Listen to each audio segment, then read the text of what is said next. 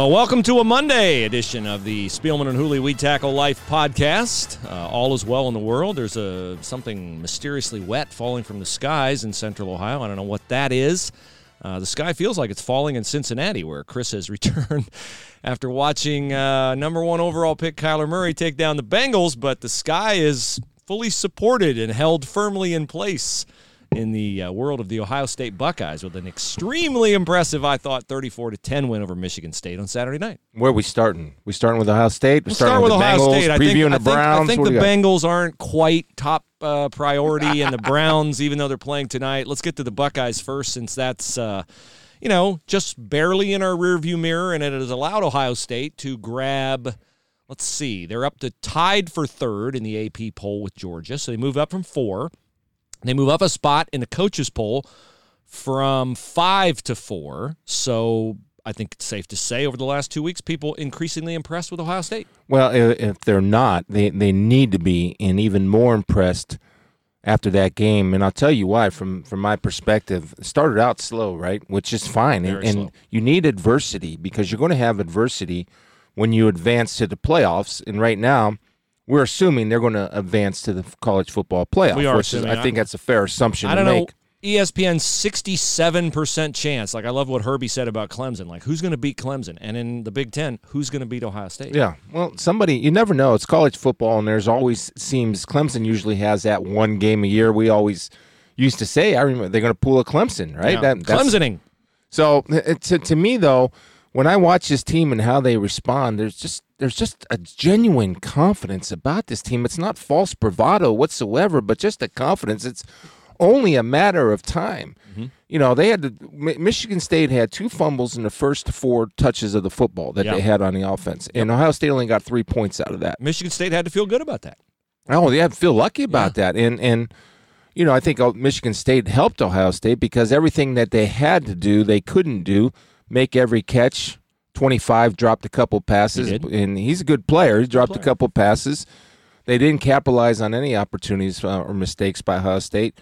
But Ohio State is so good and so explosive. And the best comment that Herbie had, and I agree with this, and we've been saying it uh, all year, is that they're so difficult to defend because they can hit you in so many ways. And if you have everybody covered and all of a sudden Justin Fields does a spin around move or takes off and runs, it's it's so frustrating for defense, but they're so explosive. I mean, you got 24 in the second half. I remember I, I said, well, in the second quarter, I'm going to take a, a shower. I come back, there's 14 points on the board. Yeah. What, I, I mean, what happened? You know? 16 plays, 16 yards in the first quarter, 290 plus in the second That's quarter. insane to be Just- that good against a good defense. Big play after big play. Uh, Justin Fields a 35 yard run. I thought that really loosened up Michigan State uh, when the quarterback can make you pay for rushing the passer like they did.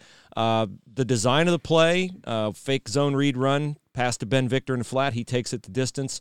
And J.K. Dobbins' 67 yard run. Those three big plays uh, were the undoing of Michigan State. And I thought, to your point, um, 34 10 but the way 34 10 uh, 34-10 unfolded, I think it's really good for this team. I think it's good for them to face adversity. I think it's good for them. I mean, the the, the Twitter's always interesting because you can take a barometer, an instant temperature. After the first quarter, people are like, "Up, up, offensive line's overrated." I knew it. Eh, bunch of bunch of Yeah. bunch of you know, cupcakes. Uh, can't run the ball. Blah, blah, blah. You know, what's going to happen when we play Clemson and play Alabama? And then the second quarter, they figured it out and they rushed for like 300 yards That's against insane. a defense giving up 55 yards. Well, they just they will wear you down, and defenses don't have enough skill. Now, Georgia, Alabama, Clemson, LSU, maybe. maybe LSU, and and maybe Oklahoma. Uh, Oklahoma not- would outscore you. the I mean, that's the that's the thing. Oklahoma can score Yeah. points. I don't know if they would do that on Ohio State's defense, but you know, the guy that's really playing well, and he had a couple. Just talked to a few NFL scouts about him when I'm running around uh, on Sundays and on the weekends about NFL uh, NFL people. I shouldn't say scouts. So I guess Yeah, I'm gonna say Defense. Malik Harrison. Yo, they yeah, he's on there. But the guy that's really uh, catching a lot of people's eye because of the nature of the position is our Arnette. Damon Arnette. Damon Arnette. Yeah, Okay. he's and he sat out the second half. He, I know, but he's still He's a guy that I think is got a bright future.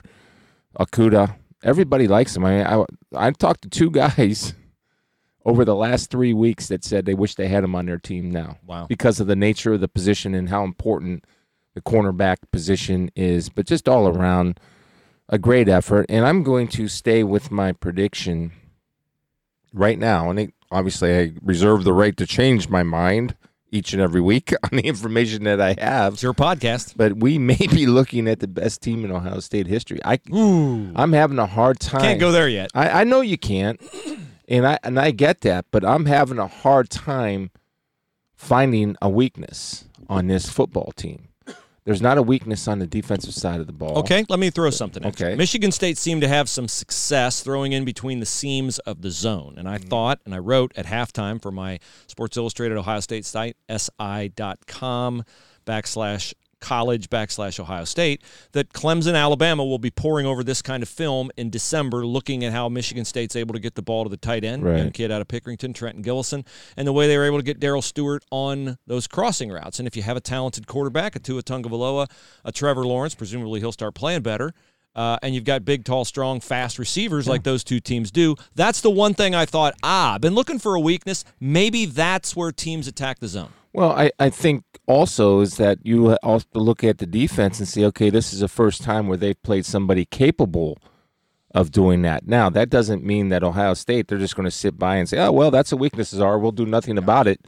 You know, obviously you coach it and you get better at defending that type of play or that type of uh, pers- uh, that type of passing attack. So I don't think that's necessarily a weakness. I just think you learn where your mistakes are, you get exposed a little bit, and you fix those mistakes. But the uh, the problem that teams have is Ohio State can can uh, shut you down. They make it very difficult to score.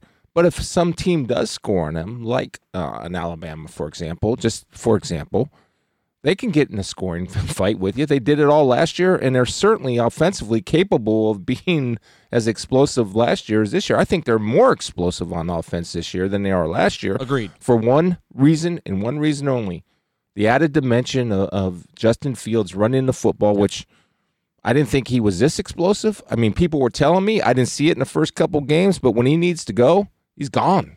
It's, a, it's amazing how big he is, too. One thing to their explosivity being greater this year, I would say uh, it is uh, a greater asset to have a true change of pace back in Master Teague. While you had Mike Weber and J.K. Dobbins, Yeah. they were the same kind of back. A, I think J.K. Dobbins is better, appreciably better.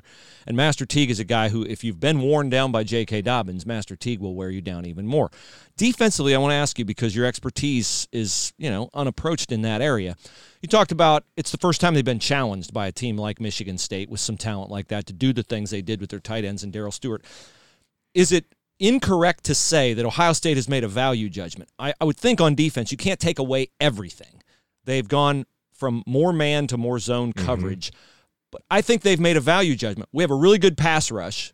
We're going to get there before you have time to really find guys in the seams, or we're going to tackle well because we're tackling better. Uh, you do have to give up something at some point in time, don't you? Zone uh, allows a team that is capable. I I said capable.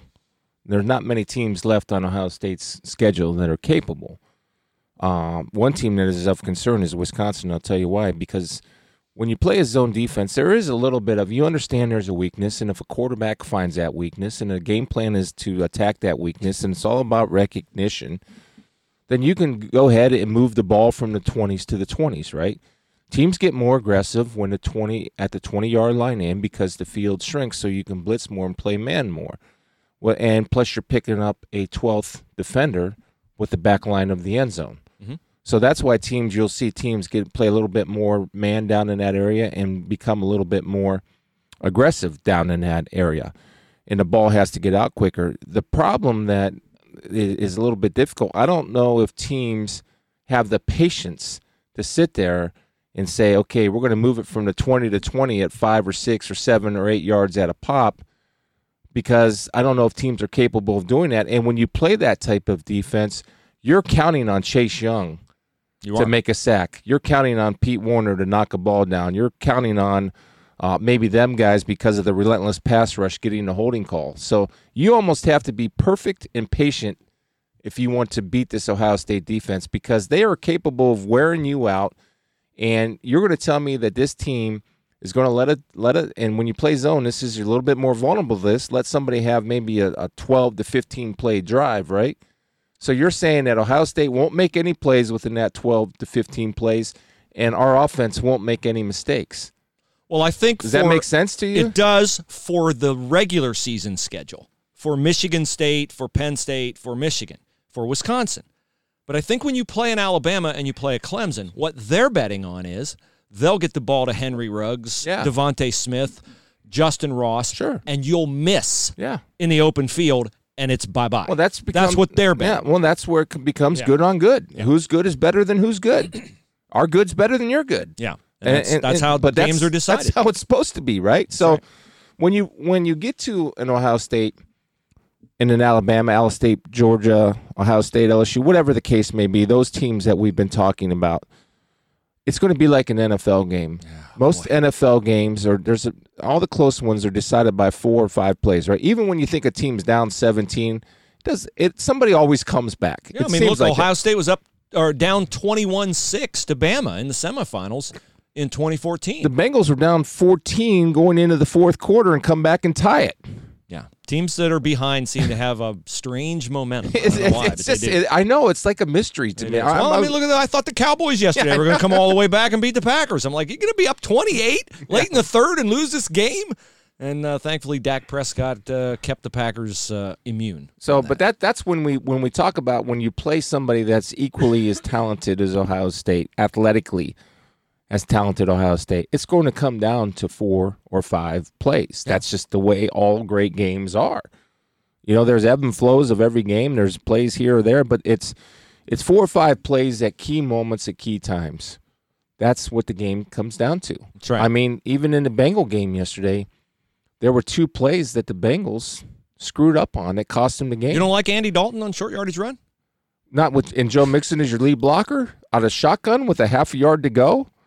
When Trey Hopkins is handling his guy all day, all you have to do is sneak it for a half a yard. I- I know. The play that really bothered me was the um, missed throw by Dalton to Eifert in the end zone. Did you see that where he threw it behind him? I mean, did. that guy was wide. I mean, in the NFL, that's considered wide open. What do you say about Andy Dalton? Good enough to win it for you? Good enough to keep the other team in it? Well, I'm not. It's it, you know, Andy Dalton also is a victim of guys dropping balls Yeah, everywhere. is, and bad pass protection. So if a guy's shell Although shocked, pass protection it was, really good, yesterday. Yeah, where'd the run go after the first drive? Gone. I don't know. It disappeared. Uh, both teams were a little guilty of unnecessary cuteness As in their play callings. Uh, obviously, you heard that on the podcast because I was. I heard that on the. GameCast. You Yeah. and Thom Brennaman, a treat Why? to have the two of you. Why? Cliff Kingsbury. Why, Cliff? Let me show you how smart I am. We're, we're running up and down the field. Hey, let's do a double pass with Larry Fitzgerald. Let Kyler Murphy, a guy that we're trying to limit as many runs because we want to have some called runs. What are we doing? I don't know. Why are we doing that? I don't know. I, and, why and he was a 500 coach at Texas Tech. I, look, I think offensively, his mind is he's really good. I do think this offense can work in the NFL, and I'm just curious on your thought. I think a guy like Justin Fields and, and Kyler Murray, quarterback run can be a part of an NFL offense for two reasons. One, that quarterback can control himself. He has a natural, by, by the nature of the rules, he has a protective barrier around him. And nobody does it better at that position than who? Who do you who runs, but you never see him get a big hit? I, I would say Russell Wilson. Russell Wilson. who, by the way, for inside information, this is really cool, that Kyler Murray and Cliff Kingsbury, after every game, watch Russell Wilson film.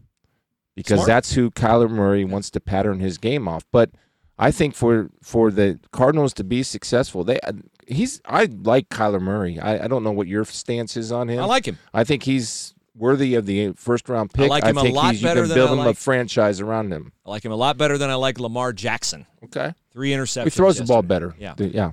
Uh, could you have gotten away with this on Fox yesterday? It strikes me when we're talking about Cliff Kingsbury getting cued on the play call.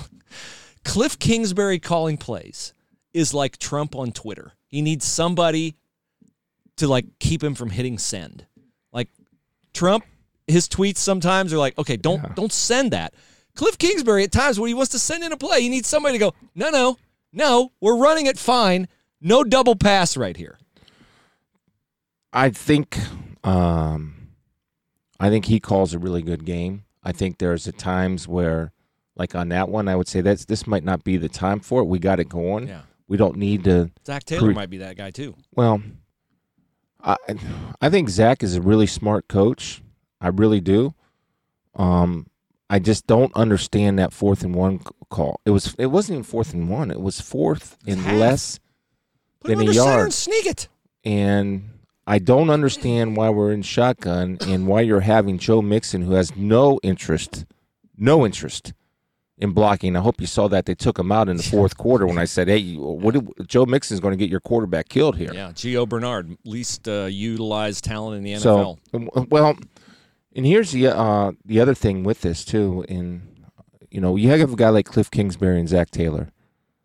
Eh, Those guys are very capable of being coaches. There's a learning curve that is involved with this. So when you hire those guys, you have to give them that curve.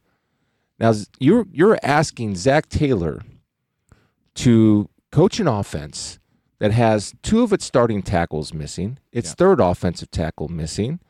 You're having a rookie at left guard and Michael Jordan start. You're having cast-offs, a Miller at 67 at guard, and Bobby Hart from the Giants. You're having cast-offs as your starting offensive line. You're having John Ross, who started out the year pretty good, now on IR. Yeah. No surprise there. One of the top receivers in the game when healthy, AJ Green.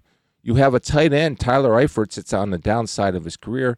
And by the way, go outscore everybody and go play Andy Dalton. I mean, I'm just taking, I'm not making excuses. I'm just giving you a realistic view of where this team is. Well, let me bring this back to Ryan Day. It was one of the things I thought was remarkable about Saturday night's game and really good. If you're looking for things like, okay, what can we learn about Ohio State? It's a matchup of Ryan Day, who we assume is a master play caller. You've said you were extremely impressed with him when he was at Boston College, and a master defensive play caller in Mark Dantonio. It's a great matchup of those two guys. And Mark Dantonio, you could you could argue won the first quarter, but Ryan Day adjusted and figured it out, which tells me that Ohio State is not going to be because I think the the the question I have is they get in the playoff and it's Alabama and it's Clemson and it's Ohio State. Okay, as good as Ryan Day is and as good as Justin Fields are, they're less experienced than their counterparts on those other sidelines.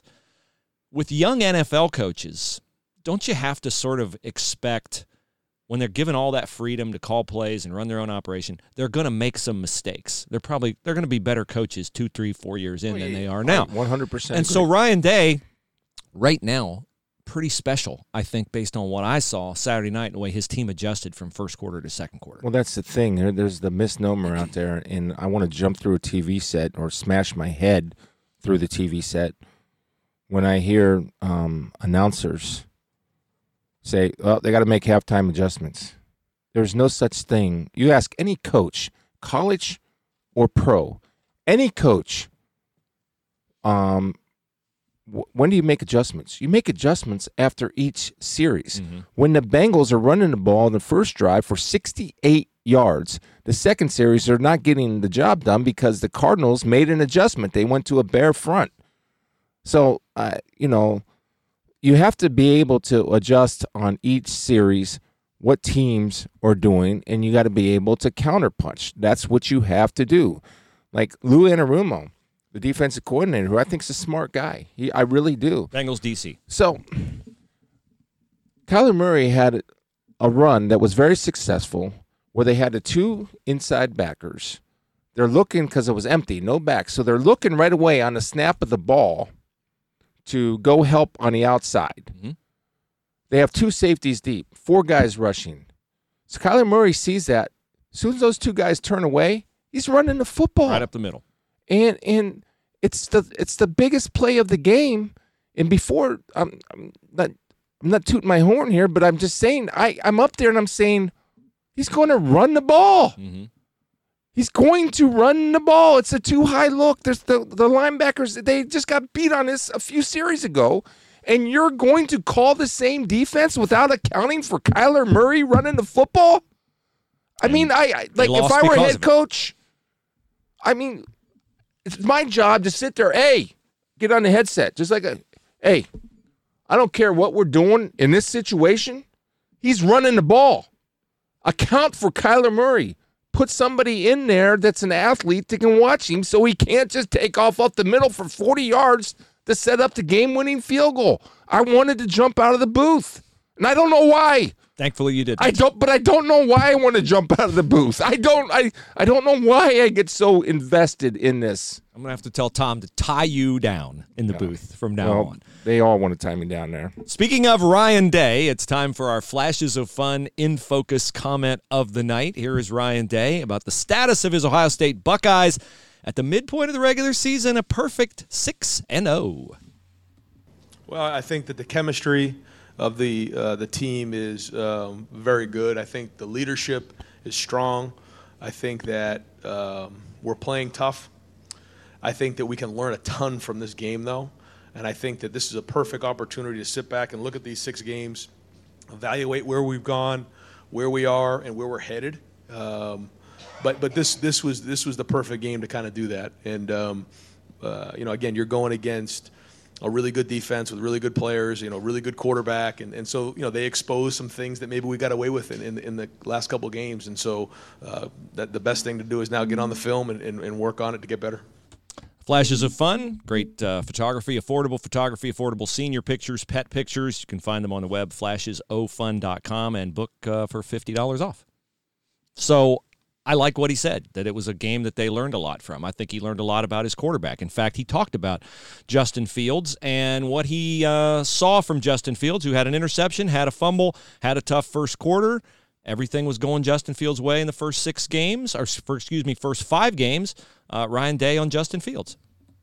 That's what I've been really looking forward to seeing how he was going to respond because early on um, there was some mistakes made. That was not a good quarter of football, but that was good. It was hard, you know, kind of guys digging at each other, grinding, and kind of yelling at each other, and say we got to figure this thing out, and then we did, and and that was uh, one of those boxes you check off.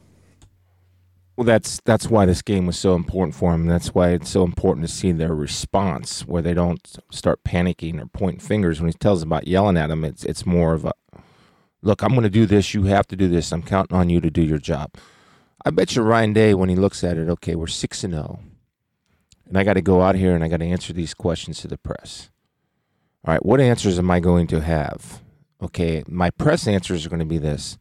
Man, we got to get better. There's still a lot of areas to clean up. Um, we had an opportunity here. We should have made that play. I'm going to really get on these guys. We can't let this happen. We can't let that happen. Here's what I think. He goes back into the his office and he sits down in his chair and he looks around that beautiful wood office that the head coach has over there at the Woody Hayes mm-hmm. Athletic. First, he says, "Thank you, Urban, for giving me all this talent." Second, he says, "I cannot believe how good we are. Yeah, he knows. I cannot believe how good we are." And third, I bet you in in, in the best moments that he has. By the way, I'm really good. Yeah. I'm good at what I I do. mean, you know when you know, and he's he shows. I mean, look, I'm all in on I don't him. say that like he's a cocky No, guy. I just I'm all like, in on him. I don't think he's uh, drunk on his success, but I think he's aware of his success. Um, and he knows and- he's and good. The way that Not tran- cocky. Yeah, the way that transpired could not be more ideal going into an off week. Let's say it was 48 nothing. And we know what the narrative was after Nebraska. Oh, Ohio State's best in the country. Everybody nationally is picking up on it. If you do that to Michigan State on a Saturday night, back-to-back Saturday nights, 25th ranked team, defense with the with the resume of Michigan State's, Yeah. it gets pretty hard to convince your guys that there are mistakes on film when you're just running everybody out of the building right away. I think this gives him the ideal hey, see, if we don't play, if we're not prepared, if we're not tough, the first quarter happens. That's what happens, guys. So he can show them, and we and we and he's right. Will play better teams than Michigan State. Not very many, but they'll play Wisconsin and they'll play Penn State, who I would say right now are better than Michigan State. I don't think Michigan's better than Michigan State. Uh, no, but Michigan's defense uh, really played well on Saturday. I watched that game in its entirety. That's the kind of Michigan defense that I was expecting from their secondary, from their linebackers to their defensive line in that pass rush. Nate Stanley, who hasn't thrown an interception in 160 attempts or whatever, I mean, they just handled them. They had no answer for the the athleticism, by the way, and the blitz packages of Don Brown and that Michigan Wolverine defense. Offensively, uh, uh, Train wreck. it just Eh, train wreck. it just it is what it is, man. Yeah. It just is what it is. Your defense has to win football games for you. I That's their Saturday- identity. I said Saturday night on the post game podcast, if Harbaugh, if you gave him a choice, if he could get mono and not have to go to the November 30th game and watch Ohio State run up and down the field on him, he'd be tempted to take it. All right, I'll sit out. Leave it to Don Brown that day. Well, I mean that's their whole team. They their thing is if I'm Harbaugh, I'm saying, look, we can't turn the ball over, and we got to play Tressel ball. We got to punt and play defense, punt and play defense, punt and play defense. Score when we have field position. That's why I thought in the first quarter Saturday night, Michigan State might be channeling its 2015 Sparty because they were on schedule. They had limited the damage from their turnovers. They were making first downs enough to give their defense some rest. And then the big plays for Ohio State took over. And they just took over. And that's the problem is they put so much stress on you uh, that eventually a leak springs. And when a Yeah. leak springs or you miss a tackle, guy missed a tackle on Ben Victor, uh, it's over. You know, a player that I've really come to enjoy watching play and is really reliable and tough is KJ Hill. I think he's really a good player. The Third man. down completion to him, Ryan Day said after was big to just get them into rhythm. I just, but I think he's he's so good with run after catch. He's excellent at route running. He's very smart. Uh, all their receivers, but uh, I think KJ Hill is that that one guy that if I need something or if I have to have it, that's going to be my first look. Or if I'm Ryan Day, he's I'm going to have a play where he's the first option, where I know I can get him the football and I can count on him to make a tough catch or make a good run after catch. Really been impressed with his play all year, and le- even going back to last year. No, he's big play at Penn State last Yeah, year. he's- he's Austin such Mack he's- made a he's a- nice catch in traffic on Saturday night. I mean, mean, their it's- receivers it- are solid, man. You Victor got- had the first drop, but Yeah. Garrett Wilson keeps showing more and more and more. And you got that's what I'm saying. You got three more in the barn back there. All right, your turn. You're up. Luke Farrell, tenth guy to catch a touchdown pass this year, and that was a heck of a run after catch. You know, it's not That- it's not as long Ah. as Victor's, but that's a big time run after catch. They catch. are fun to watch. Enjoy it, folks. Enjoy Uh, it. Justin Fields, second quarter. What's the difference for you, Justin Fields? Uh, when when that stuff happens, I mean, you have to just really forget about it. Coach is saying, move on to the next play, settle down, settle down. So he just kind of reminded me to keep settling down and uh, just just play the game like it was practice, really, because when the game comes on, you just kind of go back to your training. So, uh, yeah, that, that's I think that's what we did a better job of in the second quarter. I think he benefits as much as anybody from playing in that type of game, in that type of atmosphere. Agreed. You know, he needs to have adversity. He needs to have where things aren't going his way. And the one thing you want to see growth. Everybody understands physically that he's more than capable of doing what he needs to do to have this team play at its best. Mentally, we just didn't know. And he passed a big test in my eyes mentally. Well, it's a new Uh, experience for him. That's what I mean. We just didn't know. He never had the opportunity to show it. Now he's learned from that. Last year at Georgia, he comes in. He's a change of pace quarterback. If they're struggling, they bring Justin Fields in. What happens if Justin Fields struggles? Well, they go back to Jake Fromm. They go right back to Jake Fromm. I mean, there's no Not safety. a bad guy to go back to. No, but there's no safety net this year. There's no safety net. Like they're not bringing Chris Chugunov in. No. They're not bringing Gunnar Hoak in. All right, tonight, uh, Browns and uh, 49ers, our preview of that. First, we thank West Jefferson Plumbing and Heating for sponsoring the podcast. West Jefferson Plumbing and Heating, servicing all of Central Ohio. And if you're putting in a new furnace, whether a new build or a replacement furnace, West Jefferson Plumbing and Heating with awesome Lennox high efficiency products will give you up to hundreds off your new furnace installation. I said plumbing and heating. Of course, cooling goes with heating, so air conditioning issues. It's probably uh, not front burner for you right now, but a furnace check should be because you're going to need that furnace as it's getting cooler. So uh, call West Jefferson Plumbing and Heating again. They service all of Central Ohio. They show up on time, and you can reach them on the web at westjeffplumbingandheating.com or via the phone 614-879-9606. 49ers are the only team in the NFL, Mr. Spielman, that has run the ball more than they have thrown the ball. Their pass rush, uh, I think tonight is the key to this game. Uh, if the Browns can handle DeForest Buckner, Solomon Thomas, Nick Bosa, then I think the Browns will win. If they can't, then I think the 49ers are going to stay unbeaten. Here, the Browns are a microcosm of the NFL, and what I mean by that is which Browns team is going to show up because we see it with the is it the good Raiders team or the bad Raiders Yeah. team? Good Bears team, bad Raiders team. Uh, the the perfect example is it the good Vikings team or the bad Vikings team? the Good Cow- Cowboys. good Cowboys, bad Cowboys. I mean, it's that's just the it's unbelievable. Titans that win by 30 or the Titans that yak and one away. I mean, just, It's it's, it's a, that's why I love the NFL. I absolutely love the NFL. That being said, all right, I'm going to give you a scouting report on the San Francisco 49ers. They're really good. And people, why? 49ers? They're really good up front. You know, you mentioned three of the defensive linemen that they have, right? they've invested first round high picks. And man. you forgot one who's actually probably underperformed previous years, but this year has come out storming is Arik Armstead. Okay. He's the other kid number one pick from Oregon, along with DeForest Buckner. He is playing at a high level.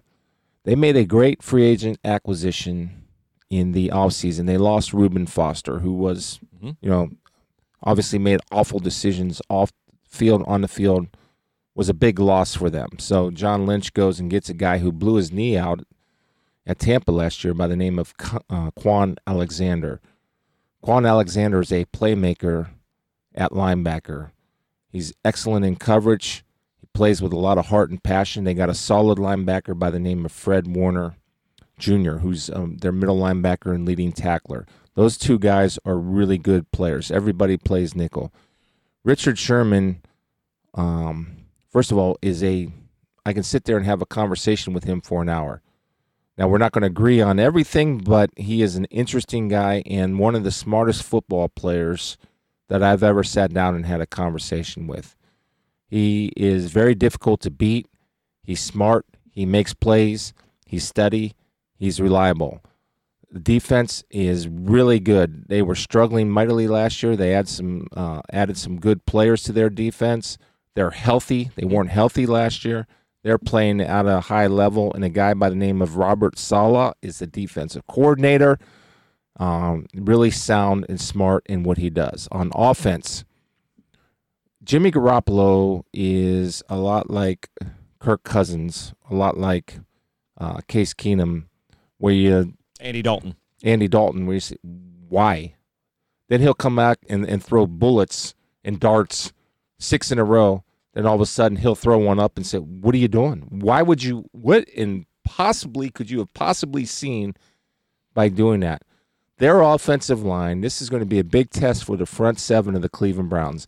Their offensive line as a group is as physical as an offensive line as there is. I mean, they take so much pride in their run blocking and finishing and moving guys off the line of scrimmage. They're the best play action team in the NFL, meaning that their offensive line sells it better than anybody else in the NFL.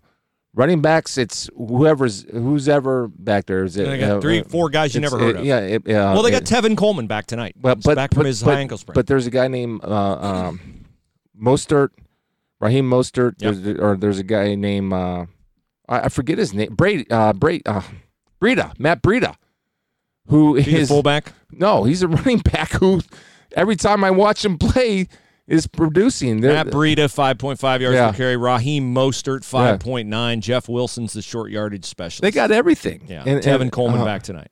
uh, Juszczyk is a guy that's like a fullback slash tight end. That's an excellent blocker. And by the way, you better account for him in the pass game. Their weakness is they don't have a number one wide receiver right now. Correct. They're playing with guys that I consider uh, backups. Dante Pettis, I think, is Yeah, uh, probably no, their he's best. not even. He couldn't even get on the field. Now they had it Deebo Samuel, they got a kid that's a young guy. Uh, according to the Athletic and a story from Tim Kawakami uh, yesterday. The Niners could have had Odell Beckham Jr. I mean, they had the number two pick. The Giants would have certainly taken the number two pick. Giants didn't want the number two pick to spend it on Daniel Jones. They thought that was too high. Yeah. They and the Niners really wanted Nick Bosa, so they took Nick Bosa. But if they wanted Odell, they could have had Odell. yeah, Um, so I like the Bosa over the Odell. Yeah, I do too for long term and lack of drama and all that kind of stuff. Here's the the one factor that's the, and if those that uh, Browns fans are listening and watch tonight, you, you're going to watch the best tight end in football. George Kittle. I will never forget his name again. Well, and you're going to watch, I think, Kyle Shanahan because everybody knows as a defensive game plan, it's uh, Steve Wilks, the defense coordinator. Mm-hmm. All right, he's going in his meeting room. Boys, we got to take care of George Kittle. Every defensive coordinator does that. The problem is Kyle has such a way of designing ways to get him home, whether you bracket him or whatever you do to him. He's so hard to stop. But because he presents such a threat, he usually occupies two defenders because you can't man him up. You can't. If you try to man him up, he's going to get open. All right, could the Browns use the 49ers defensive line alignment? Apparently, they play the wide nine where their ends line up outside the tackles. Mm-hmm. That would seem to me to create some gaps for Nick Chubb. Well, yeah, I, I don't know if they're in that all the time. Okay. Okay. They they play a, a variety of fronts like most teams. Sometimes they're wide, sometimes they're not wide. You're not going to sit up there and, and stand and put all that pressure on your guys. The 49ers do like a, an eight man front. So they're daring you to throw the football. Mm-hmm. So it could be a big night for Baker Mayfield. The problem is that they're able, and this is the biggest difference with this team from this year to last year, because of the injuries last year, the 49ers always had to bring five or six guys to get any pressure. So they were weak in their pass coverage. Obviously, you take somebody to rush, you take somebody away to cover. This year, they've been able to, and it's the biggest difference, according to Richard Sherman, according to Robert Saleh, and according to my eyes, this is the biggest difference between the 49er defense from last year to this year is that they are getting constant pressure because of the addition of Nick Bosa, because of DeForest Buckner, who's one of those outstanding three techniques we talk uh, talk about at length. Oh, and we forgot the guy, uh, got the guy uh, from uh, Kansas City, Houston, or uh, Justin Houston's with the Colts. just okay. Who's Dee Ford? We forgot about Dee Ford. We did. D did. Ford. My bad. We have Dee Ford coming up. You got Bosa off one edge, Dee Ford off the other. So you're bringing guys and getting pressure with four. It's they're a really good defense. So, and now if Chubb going to get involved, if Chubb's involved, that helps Baker. Does Baker stay in the pocket? Does he spread the ball around? All these good things the Browns need to have happen. So, it's at San Francisco. It's a tough place to play. You have to go west. I can't wait to watch it because I want to see how the Browns respond. Is it going to be the good Browns or the bad Browns? 515 kick in uh, San Fran or wherever it is. Santa Clara. Santa Clara, thank you. Uh, 49ers cornerback Ahkello Witherspoon is out. And Browns That's a big loss. wide receiver Antonio Callaway is back from his four game suspension for Okay. substance Another abuse. Another weapon.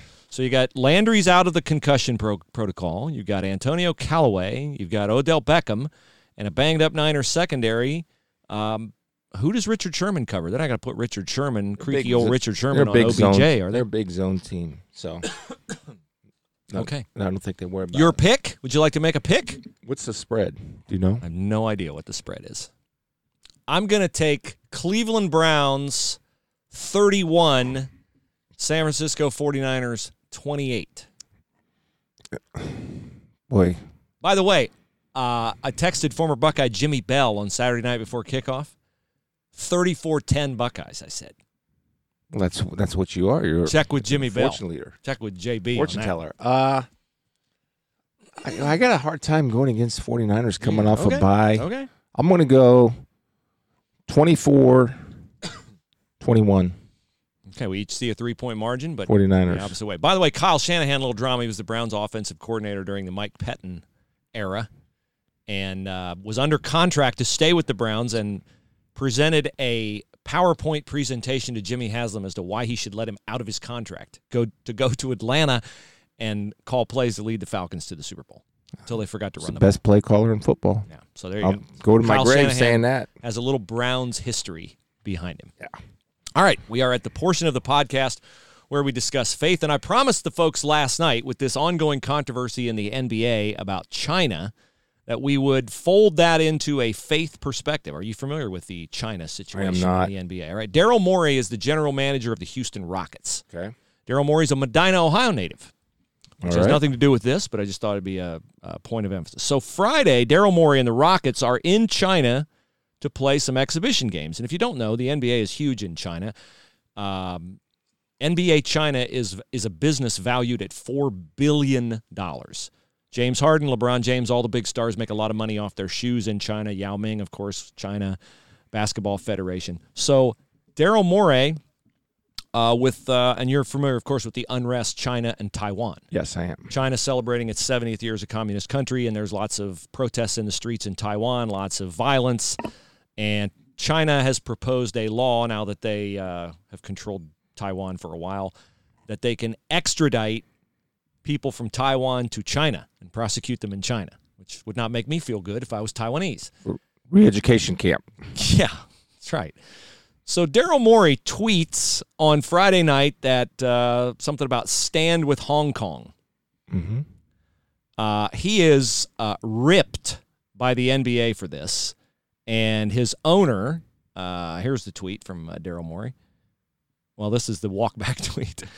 He's his owner of the Houston Rockets, Tillman Fertitta, said he was wrong. We are not a political organization. Uh, the NBA has come out with uh, you know some namby pamby tweet about uh, you know we respect China and their decisions are their decisions and all this kind of stuff. Daryl Morey's walkback tweet: I did not intend my tweet to cause any offense to Rockets fans and friends of mine in China. I was merely voicing one thought based on one interpretation of one complicated event. I have had a lot of opportunity since that tweet to hear and consider other perspectives. So ESPN is there this week doing shows. Uh, it's it's a situation where you and I have both been in.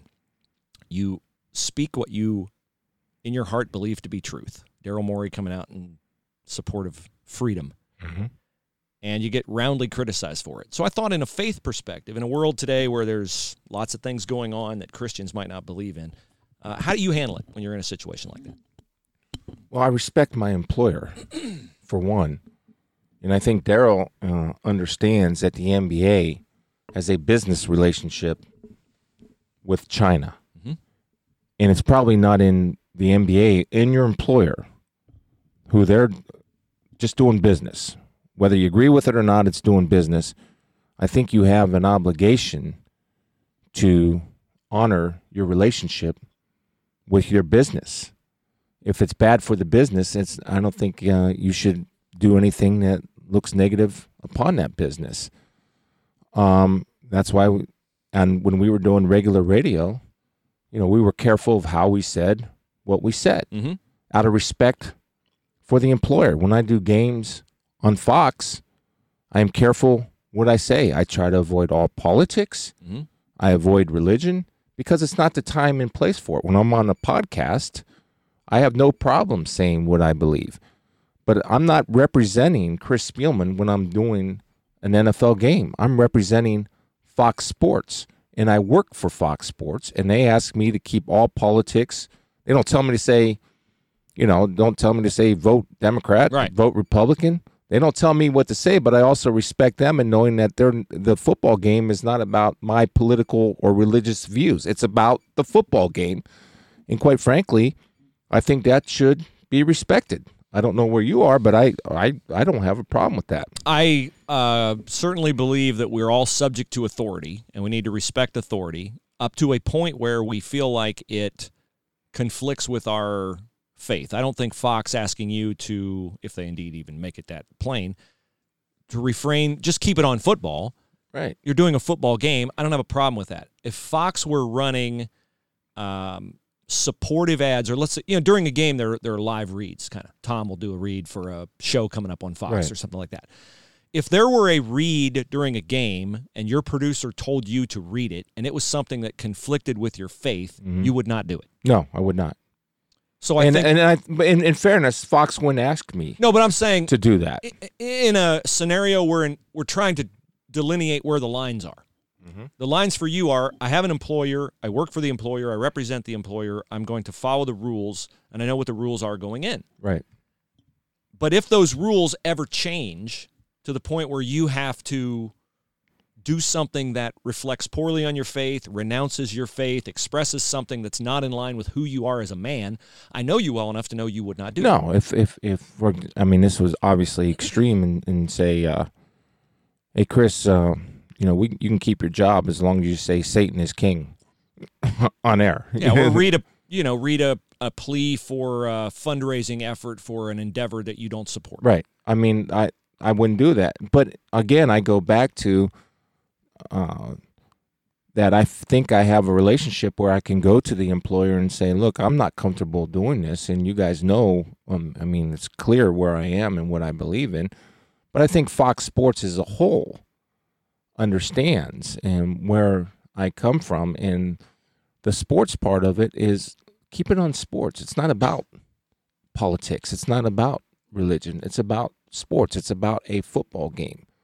I'm not there on, on Sunday afternoons. I don't have a job because of my expertise in the different denominations of Christianity. I'm not there to uh, raise my conservative views on politics. That's not why I'm there. Now, if somebody wants that, then they would put me on Fox News. Right.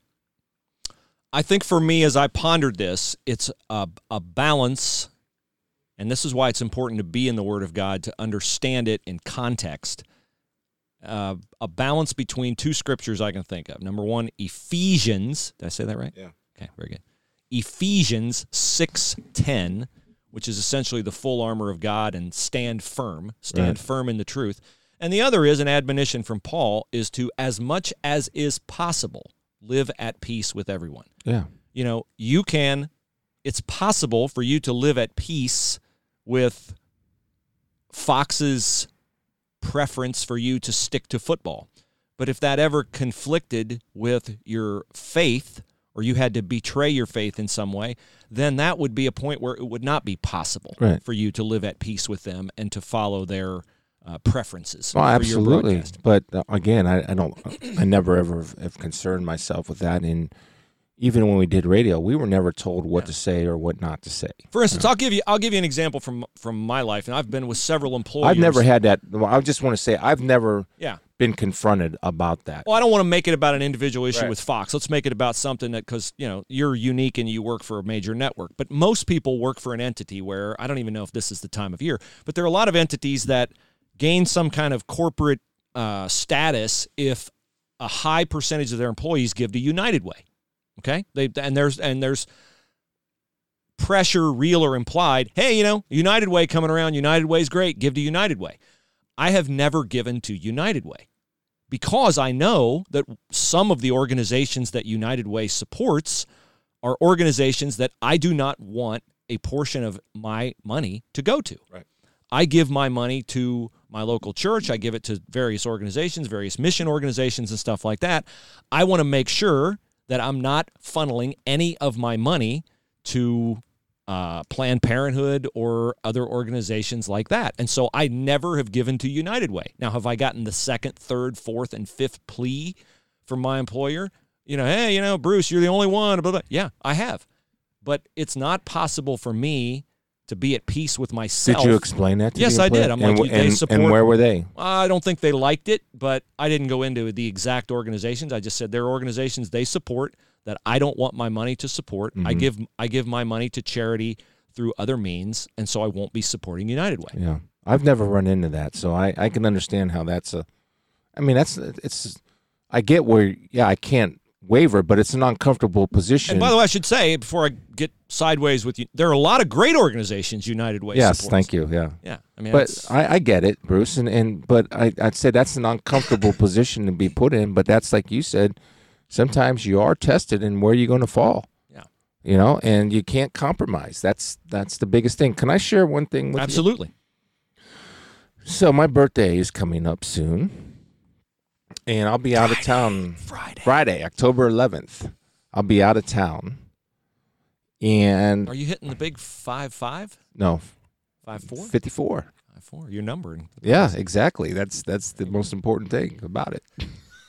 I didn't forget. So I'll, I'll tell you a quick story about that. But so I was come. I came home from Cincinnati yesterday, and my two stepdaughters, my oldest daughter, my daughter at Bowling Green drove down, and my youngest daughter, they were all at the house, and they had a little surprise for me, and they had some boyfriends over, and they had we had spaghetti and meatballs, and we had this ho ho cake, and I don't eat, you know, I don't eat a lot of sweets, no, but I. I I ate that thing, and uh, I just thought it was the coolest thing, you know, for my kids uh, all to be there and to have their you know, at this point in her life, who knows where, but significant others also Mhm.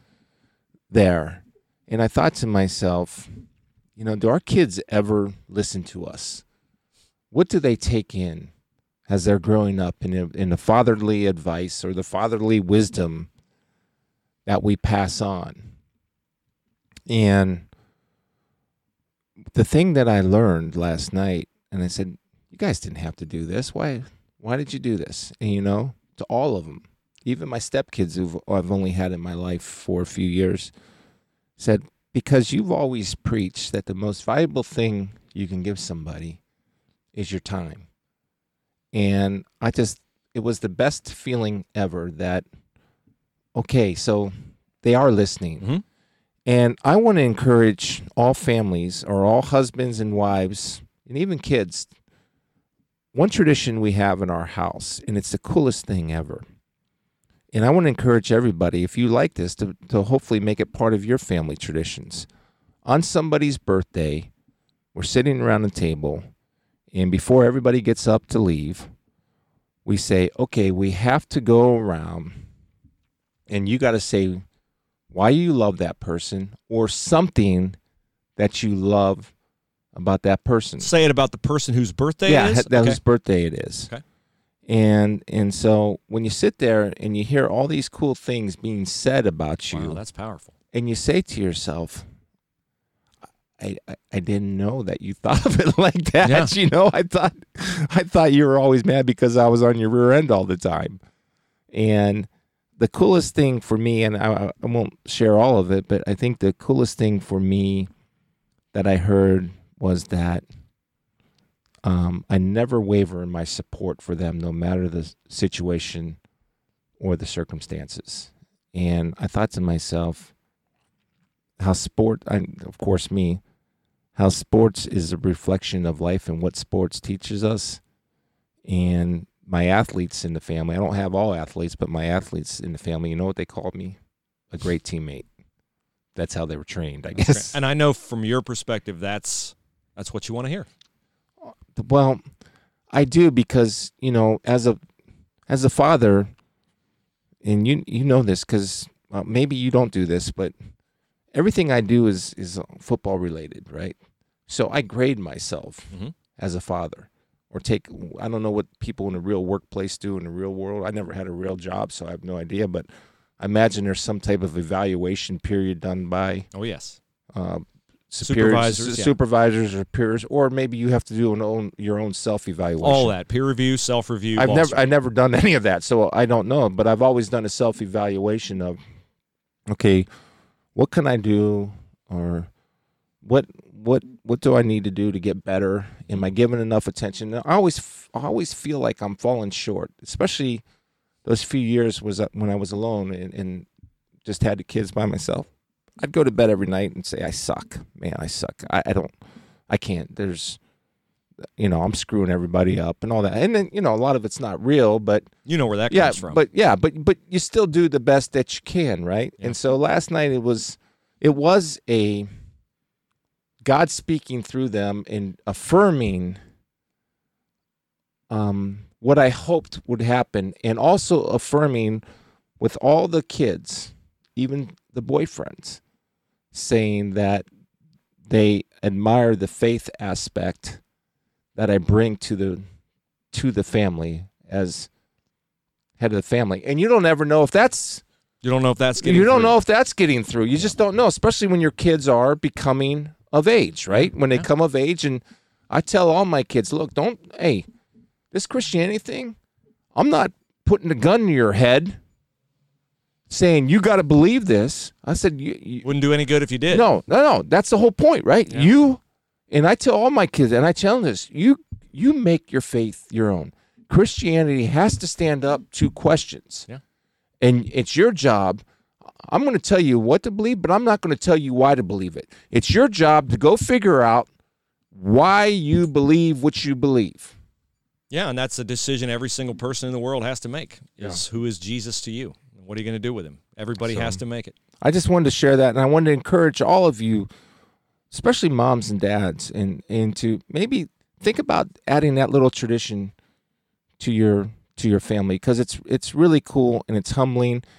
And I have a rule, and my wife Carrie has this rule that on any of our birthdays or Christmas, they are not to get us presents. They either, uh, unless they, you know, they either write a letter or in Christmas time, they all pick a charity to donate whatever money they're going to spend on money for us to give to somebody else. I, like I told you, if I want something, I'll go buy it. I mean, that's it. I, you know, I don't want you to give me a present. I want you to give me your time.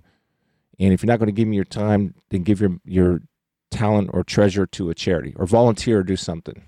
I'm glad you had that experience last Oh, it was night. tremendous. Really it was for you. it was it was I, I- can't, you know, and and I I thank Carrie because she put it all together, you Mhm. know, and I've, I've been lucky in my life. I married two great women, and I've been a man that, and I know marriage is challenging, and there's been people that have had bad experiences with marriage.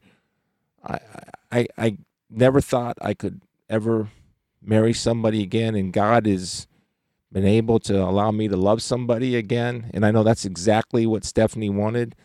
But to be in a marriage is the a great marriage is the if besides maybe children is the greatest gift that God can provide you. And, and it's you know man is not meant to be alone, No. I don't think.